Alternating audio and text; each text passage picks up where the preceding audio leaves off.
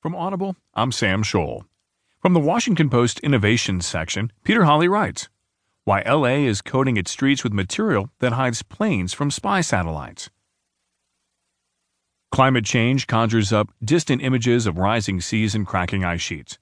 But in cities across the United States, the effects of global warming are apparent as soon as you step outside. It's known as the urban heat island effect, and it refers to the pockets of intense heat captured by the concrete, asphalt, dark roofs, and the dark